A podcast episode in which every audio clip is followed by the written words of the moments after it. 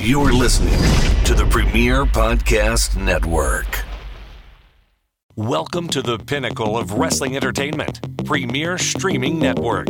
Join us at watchonpremier.com to unlock the ultimate wrestling experience, curated to perfection.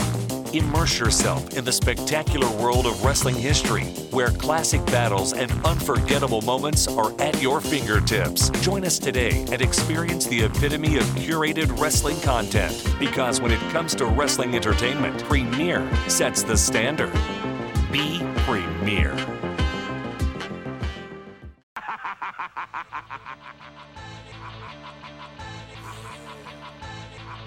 Everybody's got a price, it's the million dollar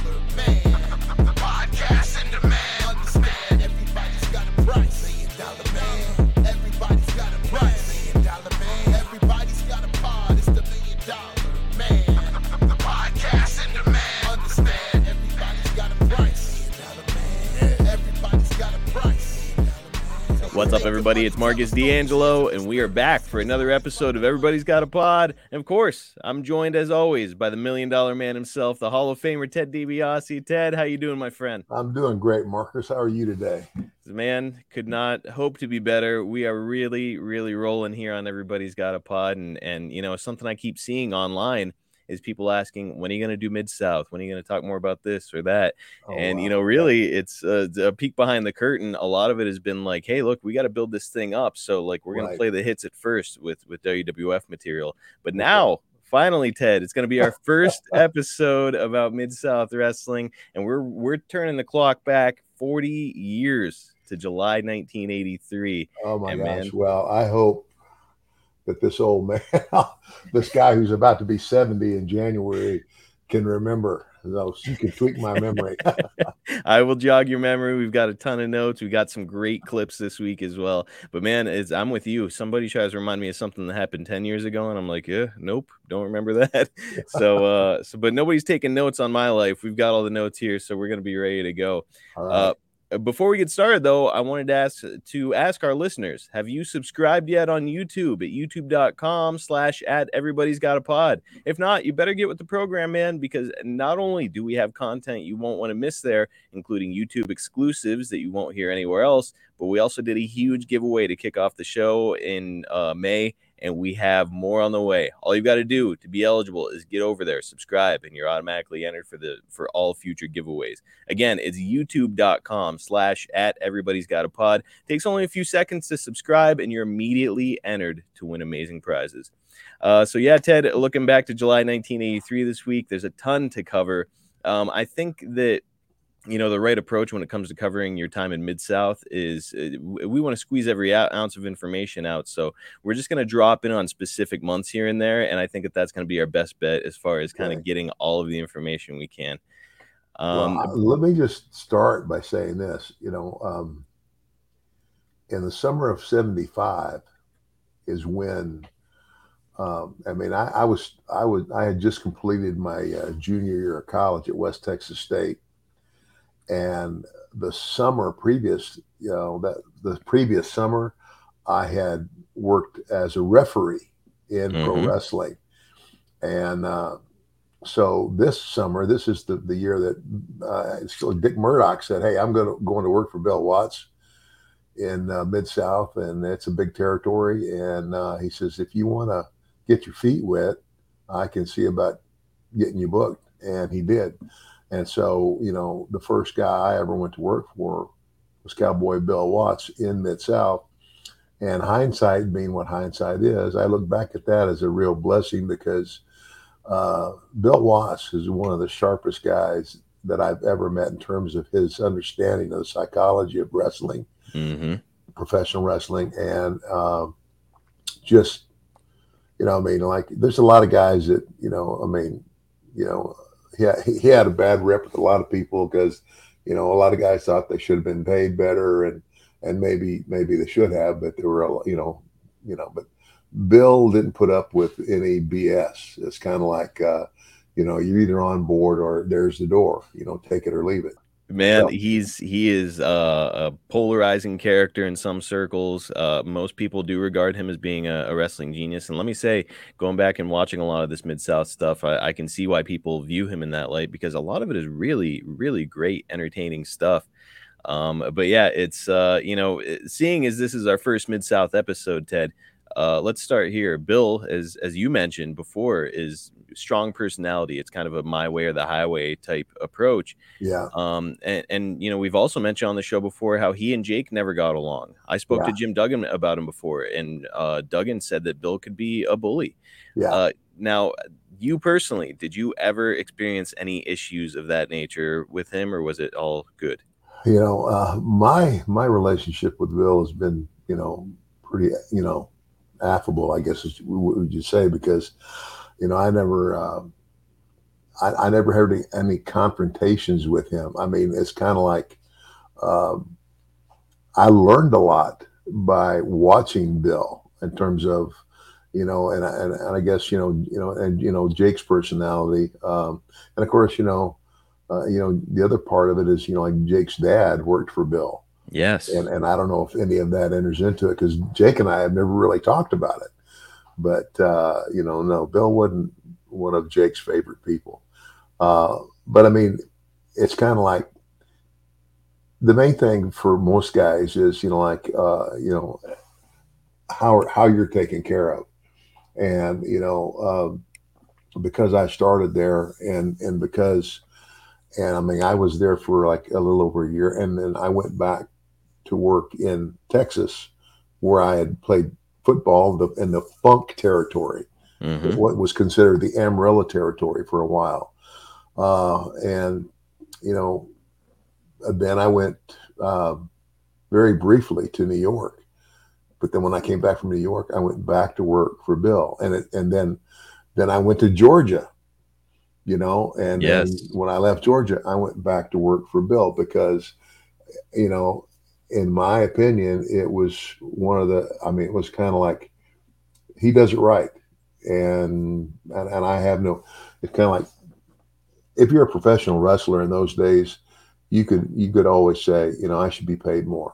But again, being that, it's kind of like, and until Vince McMahon took the WWF and went national with it, there wasn't any place else. I mean, it's like you're either gonna, you know, you're either, either to go to another territory, and you know you're going to have the same issue there. Uh, the promoter, you know, you're always going to feel like he should should pay you more. And and there were there were some times when uh, I felt like, yeah, I should have gotten a little more, but uh, you know, because I never did that, I never did complain. I, and in the long run, I feel like I got treated better. Interesting, you know, because that is kind of uh, the the rap on wrestlers, uh, you know, especially back in the territory days when it was like you know all handshake deals. Is that you know you would hear that a lot of the guys back in the day, if they didn't like a payoff, they were coming to the guy and saying, "Hey, look, you know, we had a house like this. I think I should have been paid like that." Um, so it, interesting uh, to hear that you know you weren't falling under that category. Um, well, you know, my kind of kind of the way I looked at it is like when you look at that and you you go and you complain and nothing happens. mhm. It's it's kind of like okay, if if you went and you complained and you got more money, well, okay, then if it happens again, I'll complain again. But I didn't see anybody that was complaining that was ever given an, an extra dime. Right. So That's that's it too. And Yeah. you know, you, you we also hear all the time that guys will complain about creative and they'll say, Okay, what what do you have in mind? They're like, Well, nothing. I just I don't like your stuff. And it's like, well, that's not the right answer. like if, if you're gonna complain, you better have a backup plan. Well, and that's and that and again, I mean, even Bill said that. I mean, he said uh, we can agree to disagree. You know, he says, but he says if if you don't like something, then when you come to me and tell me you don't like it, don't just come and tell me you don't like it. Tell me what else we can do. hmm You know, give me a, a better idea. So, anyway, Um, now I do want to ask, did you ever see him bullying other talents? You know, I, I hear stories all the time about him kind of being rough with guys. Maybe like a, a good example is him saying that he wanted to see guys uh, attack a little bit more fiercely in the ring. And I think this actually happened to Arn Anderson. He just hauled off and just punched Arn, like to kind of show guys, you know, what what he wanted to see out there in the ring. You ever witness any of that? Well, no, I never, you know, I never wit- witnessed that. I mean, and I know Arn real well. I, I think Arn would have would, would have said something to me about it, but I mean, I, I never saw anything. But I, I guess you know, yeah, I mean, Bill could be a bit of a bully, but uh, just you know, it's like relationships, and, and a lot a lot of the guys that that that uh, really voiced an angst about Bill, you know, they, they weren't exactly the you know the best guys in the world either. It's kind of like sometimes it's you know you you know I don't know. No, I, I I, look. I, don't, I don't. I don't want to knock anybody. No, no, Uh, I, and look, like a, a guy like Jake with his strong personality, I don't see him meshing well with a guy like Bill who also has a strong personality. You know. Yeah, yeah. Well, there's as we know, there's there's a lot more to discuss with Mid South. I'm sure that we'll we'll return to the subject of Bill Watts uh, in the future. In the meantime, though, eh, we're heading into July 1983, and you have a quote unquote broken hand after Duggan jumped you in a parking lot, which rendered you unable to defend your Mid South tag team titles with Mr. Olympia. You would sign the power of attorney for title defenses to Boris Zhukov, who def- who would defend the title in your place. But because Zhukov and Olympia had lost to Jim Duggan and Johnny Rich recently, you no long, you no longer trusted Zhukov to defend the, the gold. So near the end of June, Zhukov and Olympia would have a non-title rematch against Duggan and Rich. And while you're still out due to injury, on the first episode from July, we have a recap from the final minutes of that match. Two weeks ago, Ted DiBiase claimed his doctor said his hand was not yet healed. And he got out of another confrontation with Duggan when Duggan and Rich were supposed to wrestle DiBiase and Mr. Olympia. So the match was Duggan and Rich against Mr. Olympia and Boris Zhukov. But DiBiase came in from behind to make the kill. And let's see what happened. All four men in the ring, boy. It's just into a Donnybrook. Oh, Alfred Neely got clobbered and Johnny Rich on the floor, but Hacksaw Duggan, he's pounding Boris Zhukov. He's caught Mr. Olympia. Here comes Ted DiBiase with that cast. He lowered the boom on Johnny Rich with that cast. He's going for Duggan, but Duggan's caught him. The big chief. Oh, look at the cast. Big Duggan is cramming that cast in. Duggan's ripped it. Look at the glove. DiBiase has the glove, and DiBiase's hand's not hurt. He's got the glove, and now Akbar's kicking Duggan. DiBiase loading the glove. Deliberately, DiBiase is punishing Duggan. He's he's pounding Duggan. He's pounding Duggan.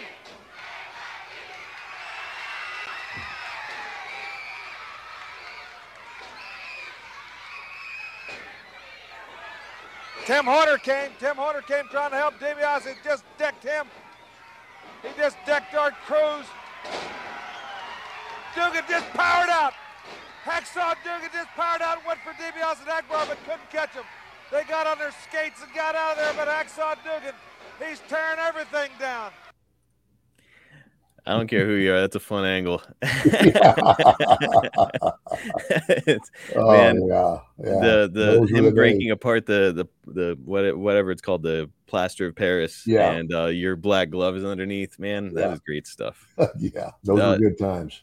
Uh, So, what can you tell us about the origins of your now infamous loaded black glove, Ted? Who who came up with that idea? Well, you know the, um you know when I, you know when I, I guess, I guess it was Bill's idea to turn me heel, you know, and because he thought I was I was ready for it, and uh, of course the thing about, uh, especially there, like if I had gone to another territory and just went in as a heel, okay, the thing that made turning me a heel really hot is that I had started in Mid South. All the fans knew that. They knew I, I, you know, when I first started there, I came in as, as Dick Murdoch's protege, and you know they told that Bill told that story. You know, uh, you know DiBiase comes from a background of wrestlers. His late father, Iron Mike DiBiase, you know, and it would be proud of him. Da da da da da. And and I was I was you know I, I got I got to be a big baby face and it's so and so the, the hotter you are as a baby face. If you turn, oh my gosh, it's kind of like all the people in that territory had watched me grow up, so to speak, and had been big fans. And now I turn heel. It's like I'm turning on them. Yeah. And and oh my gosh, the the heat was hot. Uh, I think the the idea of the of the glove was Bill's, you know, because I think we we we did a deal before uh, leading up because he would he would set things up weeks in advance, and we did this deal where I, you know uh, out on the floor and I I went to I can't remember who it was I went to hit somebody and they moved and I hit the post you know with my hand and so I sell my hand and I'll sell my hand and then so I go to the doctor and they you know they they do the whole deal. Of course I didn't go to the doctor, uh, and so I get this you know we made this this cast for my hand and, and uh, I wore that cast for uh, you know for a while and would use it. you know, but then when the cast came off, you know, uh, you know there was there was the black the the black glove, and uh, you know you know and Watts tells the story. He's kind of like, you know, DiBiase's been setting this up for for for weeks now, and then the people look back and they go, yeah, you know, you know, and, and it's kind of like, you know, it's kind of like when you get betrayed by a really good friend, you know, it hurts, and that's how the fans were. It's like now they went from loving me to just absolutely hating my guts. and that was what we wanted. And man, you sold it perfectly. You know, it's uh the other thing I noticed that I thought was really great was that you pulled the the weight or whatever it was to load the black glove out, and then you put your hand way up in the air and put the weight yeah. in. So it's like, okay, everybody. So I'm everybody cheating. can see what I'm doing. Yeah. yes, just like man, to, uh, some old old because you want to play to the to the audience way way up in the upper deck too. Yeah. You know, so everybody can see it. There's no mistaking what you're doing. Just you know, uh, fun to see kind of the tricks of the trade, even back in those days when you were still a young man in the business. Yes, sir. Um, so Jerry Stubbs is the man under the mask, is Mr. Olympia, great physique, uh, looks like a pretty big guy too. Uh, What did you think of working with him, and why do you think he never got a shot with Vince in the WWF? No, I don't know. Uh, you know, Jerry Jerry was a good hand, but I mean, he like wasn't like uh I guess you know, like he was, you know, and he, he was not, he wasn't a leader, so to speak. Mm, You know, it's kind of like you know, he would not be the guy to call the match. I gotcha. You know, you know, uh, it was like uh, uh, if he was in the ring with somebody that could lead him well, he, you know, he, you know, he did re- really well, uh, and a nice, a real nice guy, real nice guy. I got to be good friends with him, uh, but you know, just not a. Uh, I, I, you know, it's hard to to put it into words, but you know, you you when somebody is the top tier, it's kind of like I guess char- charisma. Now, Jerry had some charisma, but he didn't. Have, you know, he didn't have like the JYD charisma. He didn't have that over the top. You know, uh, uh, you know, it's hard to explain. You know, like he, uh, you got to be good in the ring, but you also have to be good on the microphone. And he Mhm. wasn't so good on the microphone. Yeah, and you know, look, it's uh, you were talking about kind of taking charge in the ring, and a lot of people I've heard them refer to you over the years as a ring general, where it's like you're one of those guys who, like, no matter what the situation is, no matter how it might devolve or what could happen, you know the way out of it, and you know you know how to continue to work the match. And maybe Jerry just didn't have that in him. Yeah, and and and he really didn't. You know, uh, if he was led, he was great. But but again, uh, it's kind of like uh, there's it's kind of like there's there's charisma, and then there's holy holy shit charisma. Like Mhm. you know, it's kind of like uh, JYD. JYD technically, JYD was not a great wrestler, but JYD had charisma. Oh my gosh, over the top. You know, his personality was so strong, and the way he delivered was so strong. And, uh, and I can remember when I turned heel, and now you know the guy who had been the best man at my wedding and and all of that. You know, now you know uh, I've, I've betrayed him, and I'm going to be wrestling him. Oh my gosh! I mean that that was hot, and you know. Uh, and I asked, I remember asking Terry Funk. I said, you know, JY JYD, he's, he's a great, unbelievable personality, great on the microphone, but his ring skills are limited. And he basically said, Teddy, he says, you know what? You got to kind of put him in the middle of the ring and work around it. Yeah. You know, you have to make certain things happen.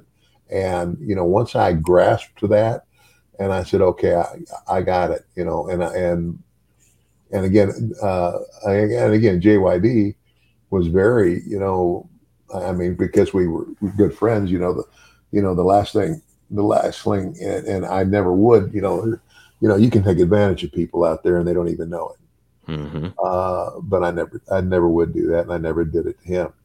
And and help by making him, uh, helping make him a huge star. All it was going to do was help my ch- my check too. It's going to help my money. Absolutely, because that yeah. that red hot baby face needs somebody to oppose, and you're it. Yeah, yeah. Especially after turning on him like that, awesome. And you know, speaking of JYD, he and Duggan are set to take yourself and Mr. Olympia on the next week in a title match. But before the bell rings, the whole thing erupts into a brawl, and Olympia is slammed into the ring post, which renders him unable to defend the titles.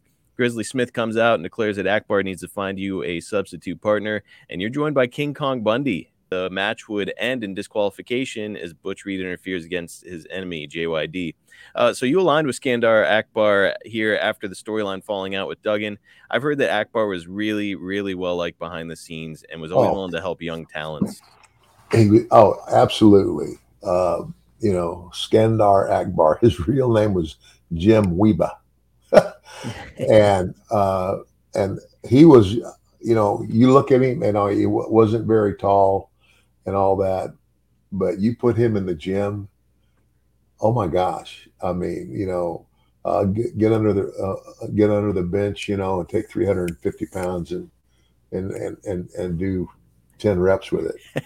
the guy was really strong and uh, just his, uh, I mean, he had it. I I mean, when you watch him be Skandar Akbar, He was uh, he was good. He was good at it. He could, he could, uh, he, he had, he had a way of, you know, pissing everybody off.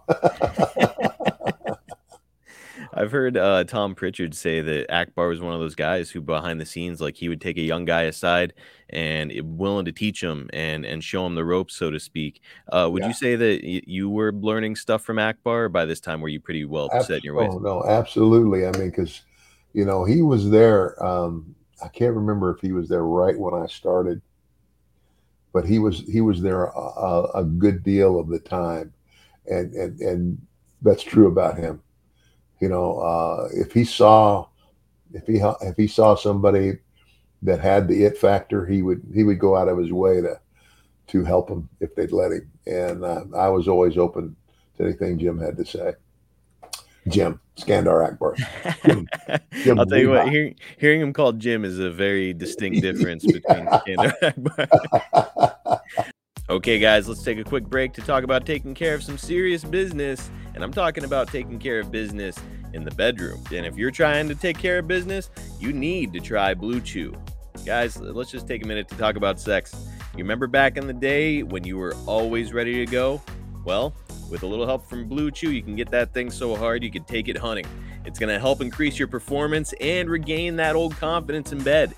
Blue Chew is a unique online service that delivers the same active ingredients as Viagra, Cialis, and Levitra, but in chewable tablets and at a fraction of the cost. You can take them anytime, day or night, so you can plan ahead or be ready when the opportunity arises. The process is simple. Sign up at bluechew.com, consult with one of their licensed medical providers, and once you're approved, you'll receive your prescription within days. And you want to know the best part? It's all done online. No awkward visits to the doctor's office, no weird conversations, no waiting in line at the pharmacy anymore. Blue Chew's tablets are made right here in the USA and prepared and shipped direct to your door in a discreet package, but of course, there will be nothing discreet about your package. Look, guys, I ordinarily like to try things before I make any kind of a commitment, uh, you know, because you want to find out is this actually going to work? Will it work for me? Well, that's that's got to be the best part of this whole thing.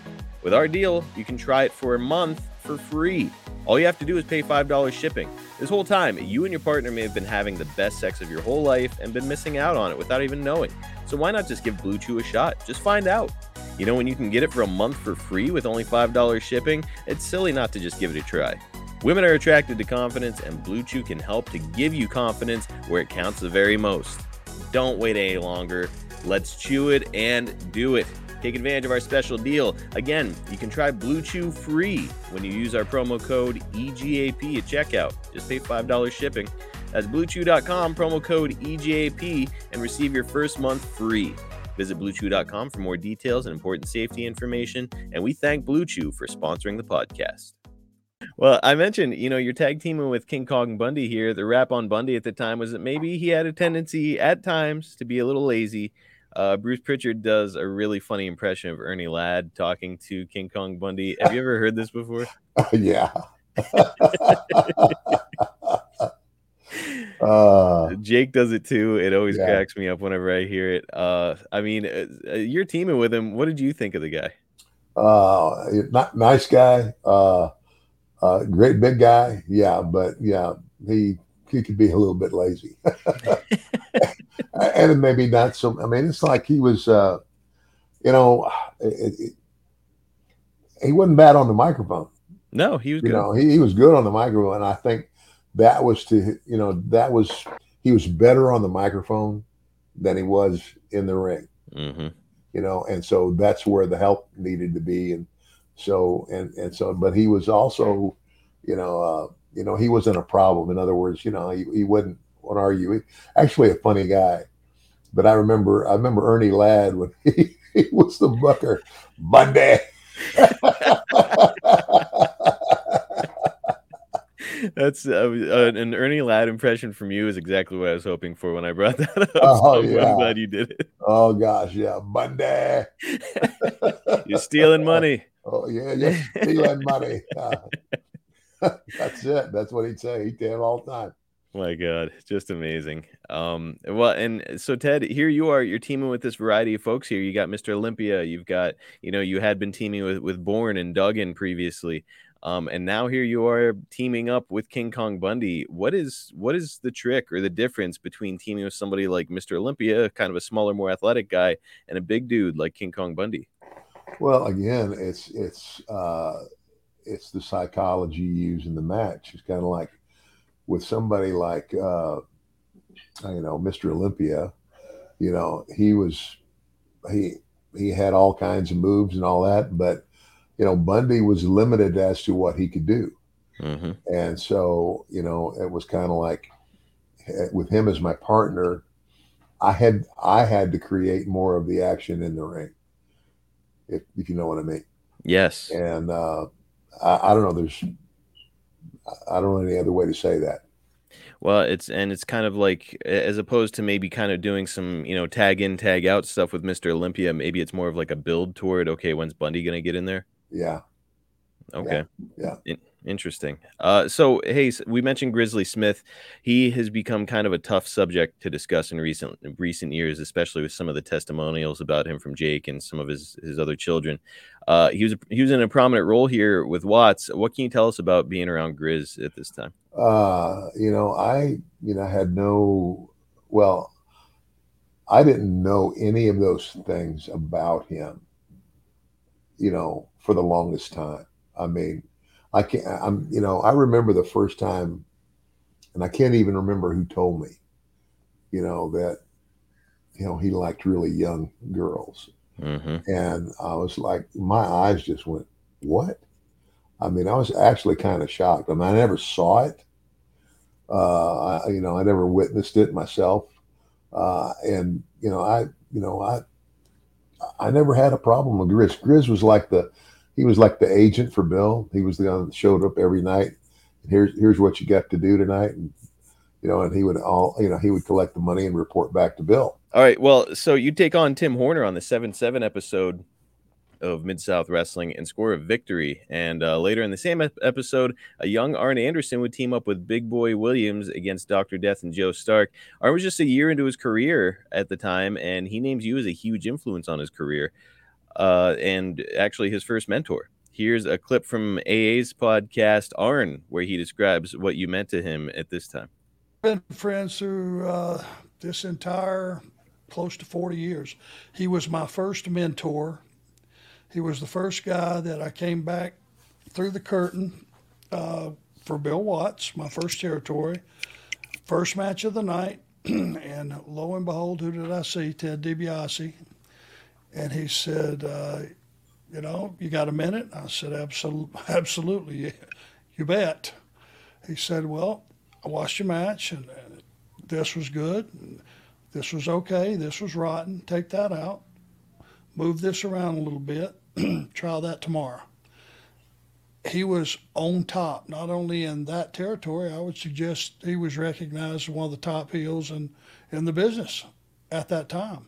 For him to take the time to help me was just it was unbelievable. And uh, at the end of the five months, and I got the spot in Atlanta with Matt Borne and and Paul Ellering. He, just as you know, the last time I saw Teddy, he said, "Hey, let's stay in touch." Da da da da da. Because I had traveled with him, you know, to a few towns. He let me travel with him, and of course, I was driving his car, obviously. He was sound asleep. He broke the cardinal rule, but what was I going to say? Um, but he said, let's stay in touch. And uh, I said, Teddy, I don't know, you know, how I'll ever thank you, you know, just for for the mentoring and, and helping me. He said, here's how you can thank me. If you ever see a guy that has the right attitude, has some ability, uh, that you think deserves it, you help him, and we'll just pay it forward. Man, I had to include that. I thought it was just such a cool story from Arn uh, about you and his his experience with you during like a really pivotal pivotal time in his career where he's trying Yeah. to kind of kind of build himself. Uh, can you tell us a little bit about what you saw in a young Arn Anderson at this time? Well, you know, uh, I guess the biggest thing that I saw in Arn was he, you know, I, I always say this. It's it's almost it's hard to explain what I call the it factor. You either have it or you don't have it. And if you if you have that, if you have that charisma, if you have that ability to engage the the, the, the fans and connect with them, so to speak, it's kind of like that goes a long way because and and here's a young guy starting out, but I could tell he's got it, and that's why I took the time to to to like mentor him a, a, little bit uh, because I knew that you know I, just I didn't I you know uh, to myself I said this this kid's going to go a long way. He's gonna he's gonna be somebody in our business, and it's because uh, he had that. I mean, like you can take a lot of uh, I don't know I don't know if it works like with uh, other actors or whatever, but but I, I've actually seen a couple of guys get in the ring, and if if you were to just grade them by what they did, okay, okay, they, they had an okay match, but if they don't have that spark, you can't teach it. And that that's what's so hard to get guys to understand. You either have it or you don't. And it's kind of like to me uh, probably in my opinion one of the greatest entertainers of all time and he definitely had it was elvis presley oh my gosh i mean from day one you know uh, it's kind of like back when you look at look at him and, and uh, when he was first on stage before he got ultra famous and and uh, you know, and just the way he danced and the way he presented himself. I mean, you know, you can't teach anybody that. You know, it's like you just know. I mean, it's like that's. I'm sure that's what Colonel Parker saw.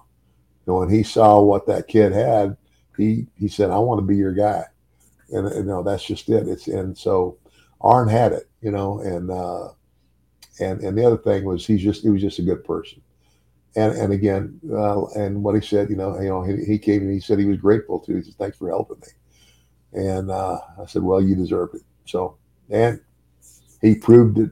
Um, you know, I was right. He had it, and uh, later he got to, a chance to really show it. Man, cool, cool to see kind of the connective tissue between the two of you, especially because, as you said, here in just a couple of years, you know, you'll be in the WWF, and he's making his way uh, in a huge way with the Four Horsemen, and going on to have a Hall of Fame career himself. So really cool to learn that you were you were such a huge influence on on a young Arn Anderson when he's just a year into the business. Yeah. Um, so Ted, you've heard the phrase "turnabout is fair play," and after your fake broken hand a couple weeks earlier, Johnny Rich had a little surprise in store for for you on the 714 episode. It's our next clip. Sivan is for one fall with a 10 minute time limit. In the red corner at 268 pounds from Omaha, Nebraska, Ted DiBiase. And I see that Ted DiBiase's opponent, Johnny Rich, comes to the ring with trousers on and his hand in a bandage. What is Hold on, this? Razor. You know, I was injured in a match a little bit earlier, and uh, I seen the doctor, and uh, he told me that I shouldn't wrestle with it. So uh, I'm going to have a substitute today. DiBiase, you most Wait of a all minute, that's the sorriest understand excuse I've ever heard. There's nothing wrong with your hand. You you're just understand it. afraid, Rich. That's You're just a coward. I've got Just somebody. tell these people I've the got truth. You're, the, you're just a coward. I got somebody that'll take care of you, I don't care what you got, Rich. Just get on out of here. You most of all I, ought to I don't even like looking at cowards. Just get on out. Well, Johnny Rich says that he has a substitute. Well, we're waiting on that substitute right now. I don't know if this has been approved by matchmaker Grizzly Smith or not, but we'll soon find out. Well, Johnny Rich says he says that he has. Here he comes. That substitute is Hacksaw Duggan. Uh-oh. Uh-oh. Looks like payback time. DiBiase got away with that broken hand till Duggan broke the cast. Duggan's been wanting a showdown with DiBiase right here on TV. It looks like he and Johnny Rich have cooked up a little scheme here. And Hacksaw Duggan is really punishing him. He's I, he must be pulling DiBiase's hair right out by the roots, Boyd. Bill, they're pulling out all Whoa, stop. All DiBiase's oh, stop. face really met. DiBiase is really getting popped now. Wow. The fans are on their Watch feet. out, there's Bundy Ford, and, and he's got Bundy's got that whole arm taped up. Bundy's got that arm, and he's clubbing Duggan. He threw Rick Ferrara right of the ring. Rick Ferrara is signifying for the disqualification, but that's not going to save Duggan as Bundy, like he did to Dusty Rhodes, the American Dream. He's got that whole arm clubbed, and he's just clubbing him. And now DiBiase's up, and it's two on one. DiBiase's holding him, and there's some. Here comes Joe Stark. Joe Stark is in, but DiBiase's popping Stark, and Stark is in, and he's right back out, and they're still. Here comes Johnny Rich. Johnny Rich is clubbing away, but Bundy just Bundy's 420 through. Here's Magnum. Bells ringing. It's a brawl with DiBiase, and they're still punting. The crowd is just this place in pandemonium. Here comes, there comes JYD, and King Rat's trying to meet the dog, but you can't stop the dog with a machine. Another fun clip there, Ted. Man, between you and Bundy and Rich, everybody was taped up on their hand this month. What is what is going on? Oh wow, that brings back some memories, man. you remember that? I do. I do now. Now that I saw it, yeah. Wow. Great, jogs the memory a little bit. Uh, and and cool to see you and Jim. You know, it's you guys had been in the Rat Pack with Matt Borne here not all that long ago, and then of course you know Matt Borne was dismissed, and you wound up running off with uh, Skandar Akbar. And uh, you know we've talked about it here before. Jim, just a fantastic performer in his own right, but not quite the ring technician that you were. Uh, did you have to adjust your style, much like the same concept with with JYD, where hey, just put him in the center of the ring and work around him, or how did it work with Jim? Uh, well, I mean, I, I think Jim was a little more. Uh, I mean, I mean, oh my gosh, you know, you you see what you saw there. What what Jim ended up being was very good on the microphone. Mm-hmm. Uh, oh my gosh, you know, he could really cut a, a promo, and uh, yeah, when you know, you know, working with a guy like that, and, and again, this is back. I had some, I had some years on Jim. Jim had just, you know, he hadn't been, he hadn't been wrestling professionally that long, and uh, uh, so I was able to. It's kind of like when you work with somebody, it's kind of like, and that's, I'd say it this way: when I started in Mid South, the talent that I was exposed to, the guys that I had the opportunity to get in the ring with and have matches with, that taught me, uh, that helped me uh, come along. Uh, you know, I'm I'm just so grateful for that. You know, and and and again, I I look back at it and I go, wow, because Bill Watts, you know, he brought a lot of great talent into into Mid South, and they came and they went, and I I reaped the benefit and learned how to be a, a worker. But and, and so did Jim. Uh, you know, uh, again, Jim Jim great. Jim is great on the microphone, and uh, uh, everybody's got a different style, and he was that rough and tumble guy. it was, uh, it was, it was, it was great man uh, cool to see it. And yeah like jim is you know I, I, know that a lot of folks nowadays are very focused on like you know uh, star ratings five star matches stuff like that. But really it's you know jim was kind of the precursor to those brawling guys kind of like a stone cold where it's like he comes out and he's just beating the shit out of everybody. And that yeah, was just yeah, jim yeah. and it worked. Yeah. Um and man he got over in a big way in that territory and then of course went on to have incredible success in the wwf uh, also notable oh go ahead and and you know making a comparison to like that and and Stone Cold. I mean, you know, uh, Steve Austin uh, uh again, you know, had charisma, had, had charisma, could cut the uh, best interview that, that you ever had, and but that's what he was. He was a brawler, and, and it's kind of like. Uh, you know, you know, Steve Austin started as a heel, correct? Uh, yes, yes, I sir. Mean, and and here's the deal: you start as a heel, and you're and you're that, and that and you're that good. Uh, it's like, and he, it's the kind of heel he was. He was what we call a tough guy heel. Mm-hmm. And and if you're a tough guy, now I wasn't the tough guy heel. I was what we call the uh, the the chicken shit heel. Yes, it was kind of like I would run my mouth, but then when I got in trouble, I'm on my knees backing up, going, no, no, no, no, no. you never get tired of seeing that guy get his butt kicked. Right. You know, but when you're a tough guy heel, it's only a matter of time before the fa- you're going to be at babyface because people love tough guys. And you know, when when he continued to be uh, Steve Austin, the tough guy, uh, over over time, the fans will turn you, and that's what happened to him. For sure. And look, Austin started out as more of a technician, but then he suffered that neck injury in 1997 and he had to adjust his style. And really, yeah.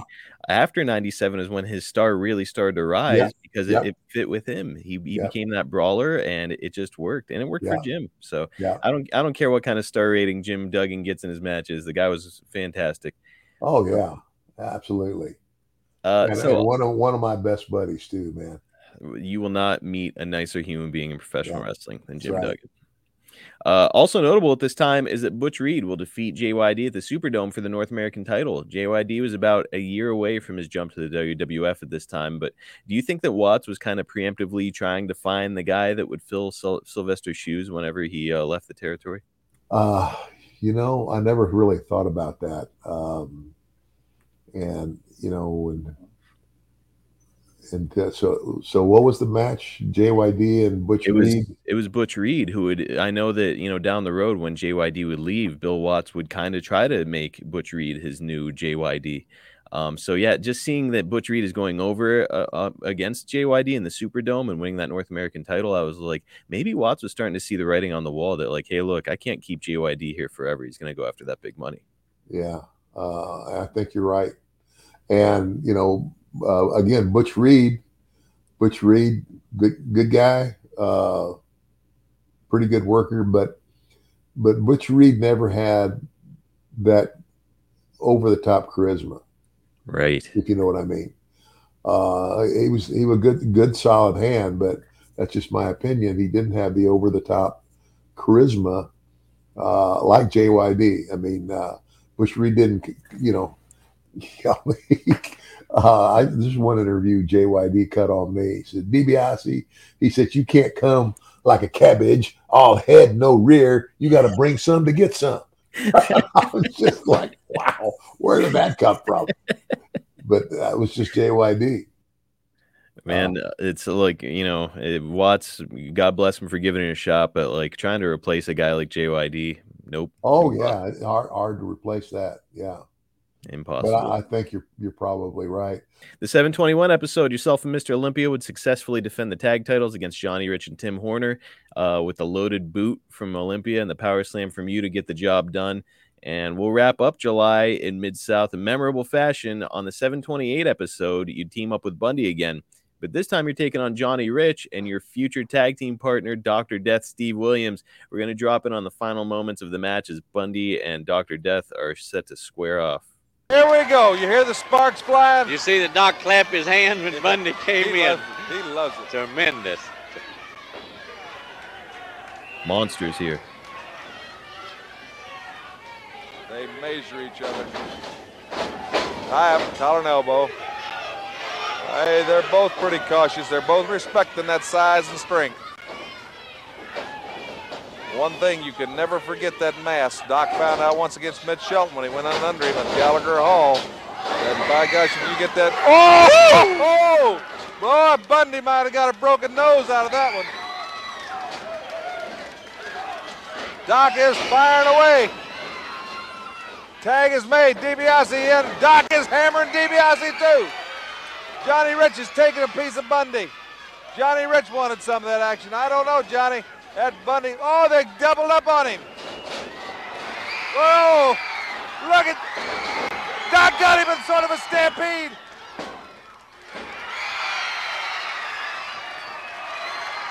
Got a three. Got a three.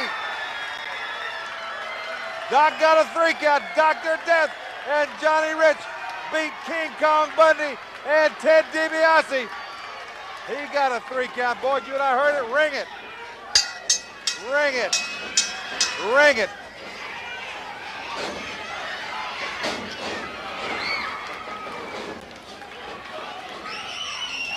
They going, continuing on.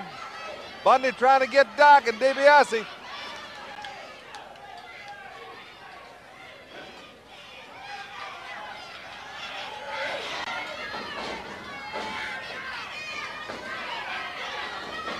match is over. The match is over. Doc has run their heads together. He's Both not, of 'em. He's not going to quit fighting. I think they've just found they just found somebody that just wants it a little bit more.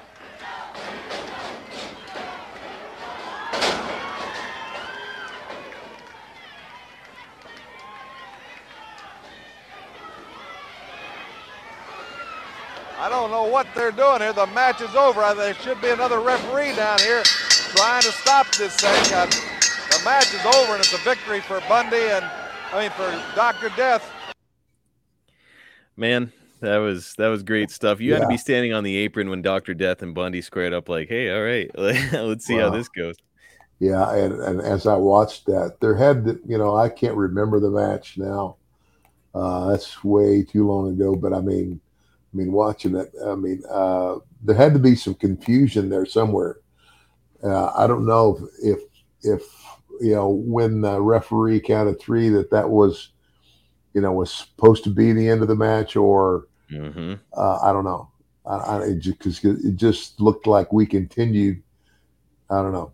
That's Uh, what I was going to yeah, ask you about yeah. because yeah, you guys continued it, and it, there was definite confusion where it's like you, you guys didn't look like the match was over, and uh, yeah, I, like when I saw it, I was like, was Bundy supposed to take the fall, but he put his arm up like accidentally? Uh, yeah, I don't know. I, I can't remember, but I, but I, I can guarantee you this: we heard about it. we heard about it back in the back in the dressing room for Bill. I can guarantee you, you know, there was a chewing out to, for somebody. You could hear that Bill was like a little bit flabbergasted, and he's he, he kind of keeps reiterating like, "Okay, the match is over. That's it. He pinned him. It, that's it." So I don't know. Yeah. I'm not I'm not sure what the circumstances were, Yeah. but Bundy's shoulders definitely were not down. So I wonder if he's the one who got the heat from Bill when you guys did get backstage. Yeah, or or if his if his shoulder wasn't down, maybe the referee got the the heat.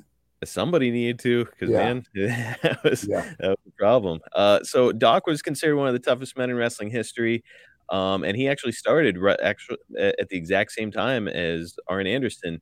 Um, did you see that main event potential in him, like Jim Ross and Bill Watts were still confident? Uh, you know, uh, when I when I met Doc, I mean, oh my gosh, number one, uh, a lot of personality, and um, you know, uh, right off the get go, you know, um, I didn't. I mean, it was kind of like, uh, but tough, and just, I mean, I mean, Steve Williams didn't realize how. I mean, that was he's probably one of the strongest guys that naturally that I've ever met uh, and and and a real good guy. And I believe that the reason that Bill eventually put him with me was to help him come along, and he definitely came along. Man, uh, irreplaceable look. Uh, just Yeah. Big, big. I mean, you saw him there. He he picked up Bundy Oh. and slammed him, which oh, is Oh, oh, oh, yeah. I mean, I don't, and I, I I would imagine Bundy was surprised too. I don't think any, I don't think anybody else has ever picked Bundy up and slammed him. I don't think Bundy was ready for it because he kind of like dead weighted him, but he got him up anyways.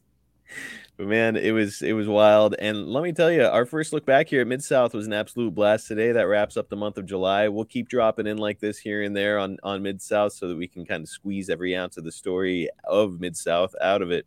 Uh, Mhm. before we go, I do want to remind you all that if you'd like to get this podcast on video with no commercials, the only place to do it is at premierstreamingnetwork.com. They've got a ton of sports, entertainment, other shows. We're talking about RVD has a podcast, Sabu. Uh, my friend Efren does the game event game show over there. There's just so much incredible content over there. Whether you're a wrestling fan, sports fan, just a, a fan of entertainment, you've got to sign up for Premier Plus at premierstreamingnetwork.com. Also, if you're enjoying our show and uh, you're listening on your podcast app, do us a favor. Just take a minute, give uh, give us a like, subscribe, leave us a five star review. That kind of stuff helps us out a ton. And we are going to be back next week. But in the meantime, we'd love to interact with you guys on social media at Ted DiBiase Pod on all social media platforms. You can also follow Ted at MDMT Ted DiBiase on his social media. Follow me at Marcus P. DeAngelo on Twitter and follow Premier Streaming Network at Watch on Premier on Twitter and at Premier Streaming Network on Instagram and Facebook. Ted, that's going to wrap us up for this week. A fun look back here, 40 years. Wow. Yeah, man. That's like uh yeah, it's it's it's really cool. I mean, it's kind of like you know, I'm, I'm I'm watching this and I, I I'm I'm watching I'm looking at me, you know, and and my body and my you know, like going, what the heck happened? Ted, know, d- when when do you think was the last time you saw some of this footage? Have oh you ever? gosh, I, I it's been it's been a long time. It has been a long time. So Man, I, I'm I'm fortunate to be able to witness this stuff with you, maybe for the first time ever since it happened. yeah, Um, I'm glad that we're doing it, and uh, I know that we've certainly got a lot more in store for our listeners, right? That's awesome. So, uh, as I go, number one, Marcus, thank you, and everybody else. Just remember, everybody's got a price for the million dollar man. We will catch you guys next week right here on Everybody's Got a Pod.